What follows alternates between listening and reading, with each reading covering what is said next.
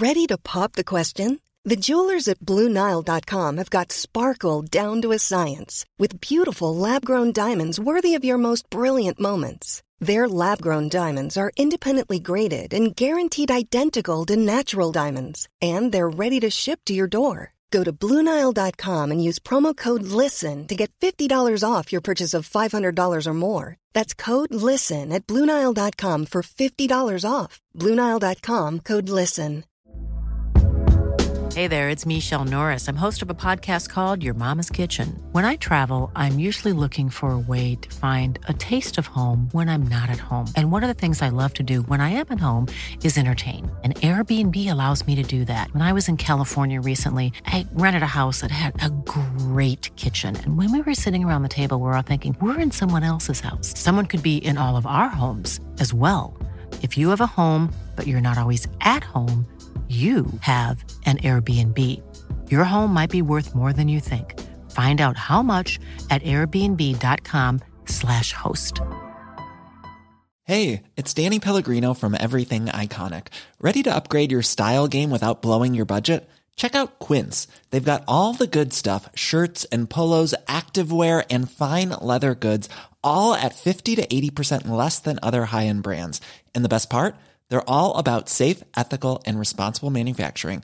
Get that luxury vibe without the luxury price tag. Hit up quince.com slash upgrade for free shipping and 365 day returns on your next order. That's quince.com slash upgrade. Hello, chickens. This is the fabulous Adam Richard, and I have a theory.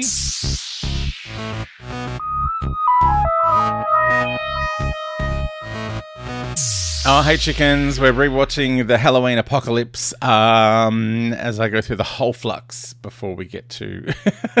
it's probably going to take me the entire three months um, to get to April. I mean, I'm only guessing that it's going to be on in April. The next one, it could it could well be not until May or June. No, June is like I think technically winter and they said it's in autumn. Anyway, we're we're guessing. I'm I'm aiming for the Easter weekend, um, which I think is like April 17 weekend. Anyway, thereabouts. Um, anyway, we're at a food bank in Liverpool where Dan is uh, helping to hand out food and is refusing to take any soup. Oh my god, this is a mistake, Dan, as we know. Um, he then he goes on about how no one really likes soup. It's I don't mind soup. It's very it's a very declarative statement. Nobody likes soup. It's a very, um, you know, stand up comedian thing to say. No one likes soup. Does anyone like soup? Hey guys, who here likes soup? um, by the way, I know I keep talking about that terrible Sex and the City show, but there is a stand up comedian character in there played by Sara Ramirez from Grey's Anatomy. And, uh, they are a terrible, terrible comedian. like it's just lots of shouting declarative statements and getting the audience to applaud and, you know, clap and say it's like when when do you actually do any jokes? Um, anyway, and all the gigs that they do, uh, the audience is always standing up, and I'm like, oh my god, that fills me with anxiety uh, as a comedian. Like, you don't want standing up audiences; like, you want them to be sitting down. Like, I was telling um, my mate Justin Hamilton, uh, you know, as you've heard on this podcast, um, we go for walks around the park on the weekends, and I was saying how terrible this show is, and I can't stop watching it. Like, um, as my friend Sal calls it, she thinks she says it's a pity watch.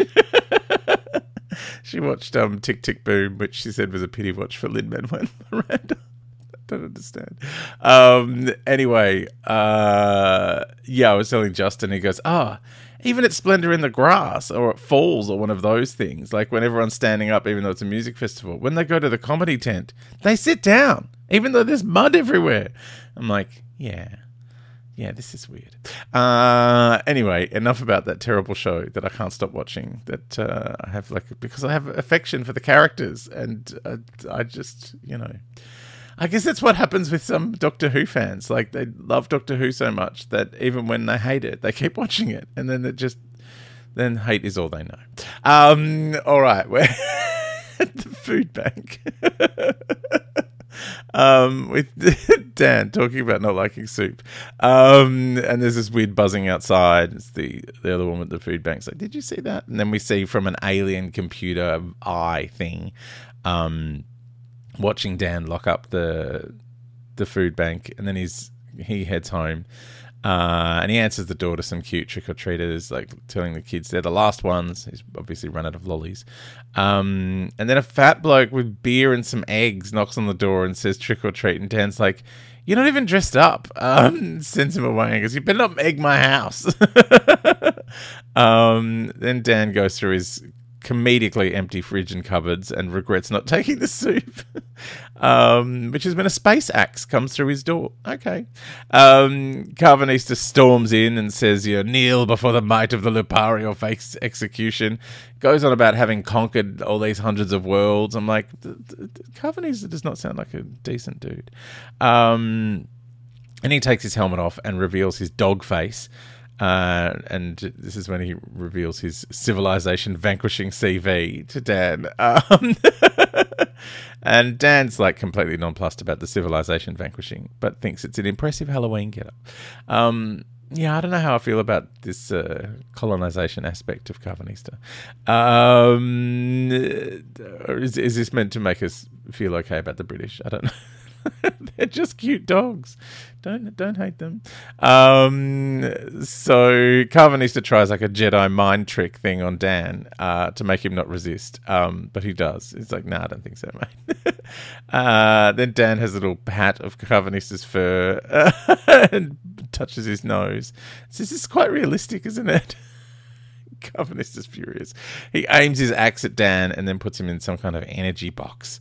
Um, then the TARDIS arrives on Dan Street, and the Doctor gets excited about Anfield Stadium, starts dropping names. Time she worked there as a ball boy. I never know. Um, then Sonics and finds uh, non-terrestrial weapon dispersal traces. Okay, uh, so they go into Dan's house, but it is empty, uh, obviously, um, empty of even food. Uh, and there's a weird pattern on the carpet where the energy box thing, which the Doctor licks and says, "Oh, a stun cube! It's Lupari tech." I love that this doctor knows things from licking them. like it seems, I know it seems very dangerous in the age of COVID to go around licking strange surfaces. Um, but you know, I still find it amusing. Um, uh, so obviously this has been Karvanista, but uh, why did Karvanista take Dan? And so the Doctor opens up a laptop and sonics it to check the planetary orbit, and she finds heaps of Lupari ships headed to Earth, seven billion of them. And then the Doctor wonders why Dan has a flashy computer when the rest of his place is rubbish, and they realize it's not his. So they run out of the house before the house kind of I thought it was going to explode, but it shrinks to toy size. Oh, cute. And then we see a man standing up in his window, sitting on the loo. Half his wall's gone. His little shared wall with Dan. Um, they apologize, bless. Uh, then we're in the Arctic Circle. Okay. Um, a woman and her partner are arguing about where the chilies are when an alert starts sounding. So they uh, go into the garage and there's this floating thing in there beeping at them. Um, like the beeping noise just reminded me. Of, at first, I thought, "Oh no, the, smoke alarm needs batteries." but no, oh, the smoke alarm floats in the garage. Okay, that's not a smoke alarm, Adam. Calm down.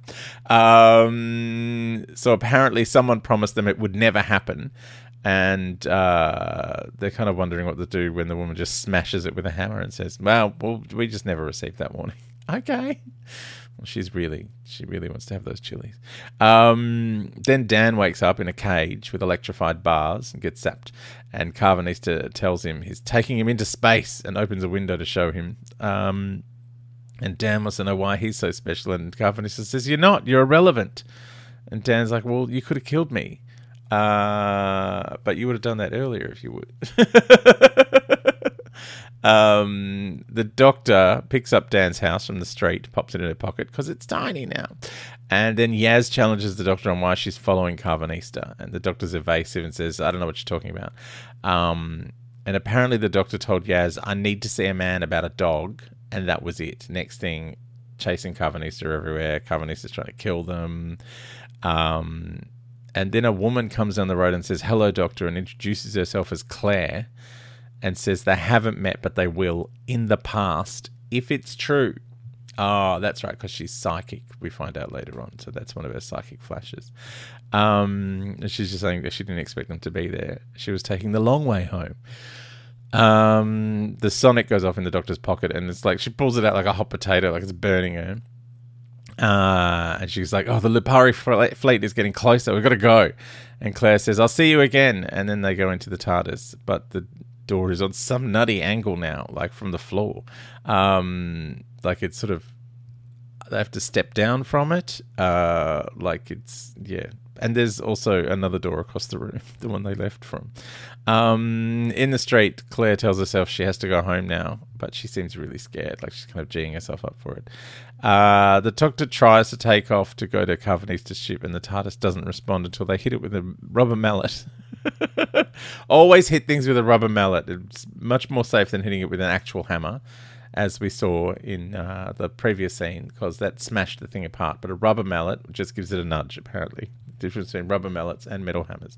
Um, the doctor climbs under the console to check things and also to check on her mind because she had a glitch earlier.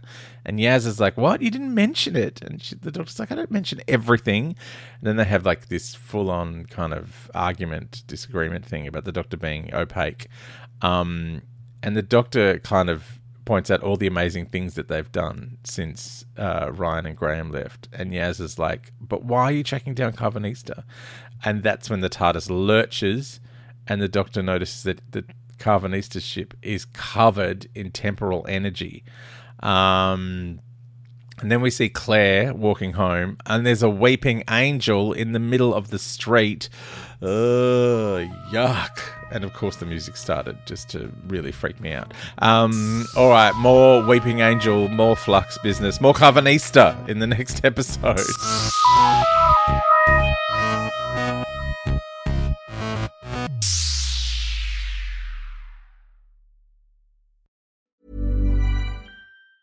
Hey, it's Danny Pellegrino from Everything Iconic. Ready to upgrade your style game without blowing your budget? Check out Quince. They've got all the good stuff shirts and polos, activewear, and fine leather goods, all at 50 to 80% less than other high end brands. And the best part? They're all about safe, ethical, and responsible manufacturing. Get that luxury vibe without the luxury price tag. Hit up quince.com slash upgrade for free shipping and 365 day returns on your next order. That's quince.com slash upgrade.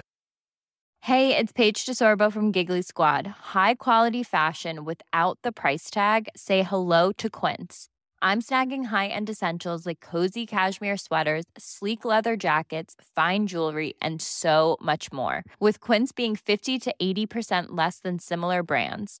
And they partner with factories that prioritize safe, ethical, and responsible manufacturing. I love that. Luxury quality within reach. Go to quince.com slash style to get free shipping and 365 day returns on your next order. Quince.com slash style.